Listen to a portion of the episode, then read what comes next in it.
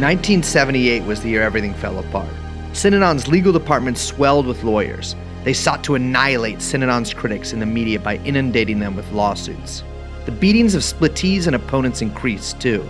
Synanon tried to open up an embassy in D.C., ostensibly to promote their charitable arm, and found they could no longer muscle people out and push them around as effectively as they had in the old days. The building they moved into had tenants. When Synanon beat some of those tenants up, they sued Synanon and won. On October 9th, 1978, Paul Morantz found himself in a hurry. And as he rushed into his house to grab something, he noticed a strange shape in his mailbox.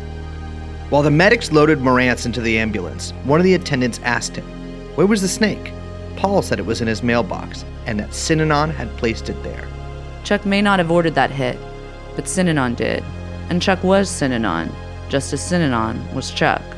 The lawsuits piled up, and Synanon, for the first time in well over a decade, began to lose profitability. And so Synanon continued to shrink, selling properties, hemorrhaging businesses, losing members. Dederich ensconced himself at the Badger home base, drinking and losing his mind.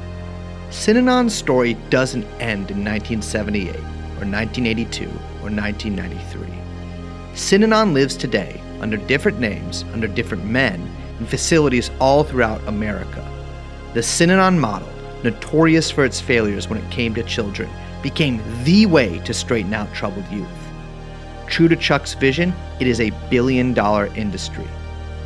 The behavioral modification industry, the troubled teen industry, juvenile delinquent programs, whatever you want to call them, almost every single one of the thousands that exist has lifted its program from Synanon. It's a grim industry. These programs got heavy promotion from daytime talk shows in the 80s and 90s.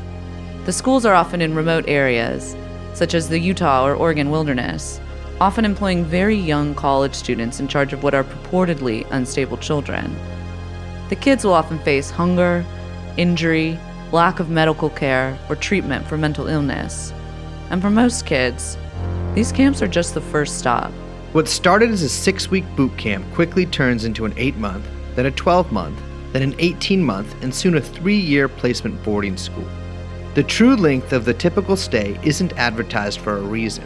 It's much easier to persuade a parent to send their kid away for a couple weeks than to suggest that what their child needs is to be separated from their family and their friends for several years.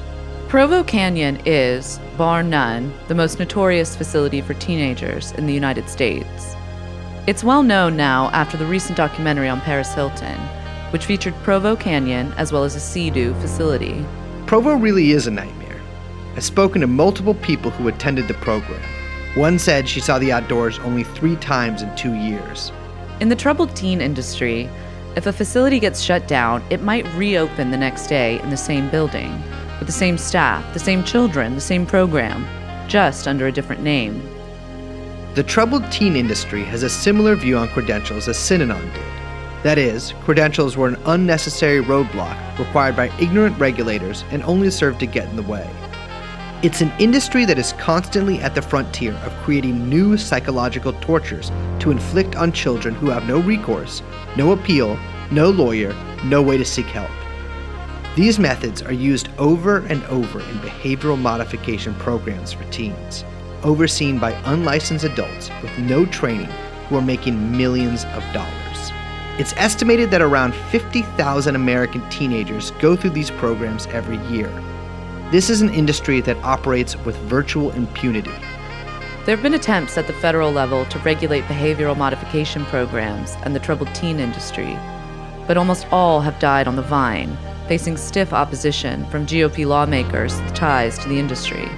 They all purport to have high standards, but absolutely no requirement for the schools to actually meet those standards, zero enforcement mechanisms, and no way to discipline any offenders. They put out journals and commissioned studies in order to make the schools look good. One kid killed himself six days into his program. The school waited four hours to notify the family about the suicide.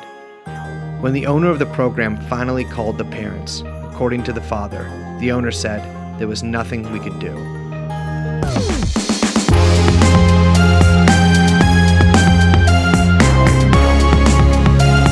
The game is produced by TrueAnon To hear the rest of the episode, subscribe at patreon.com slash trueanonpod.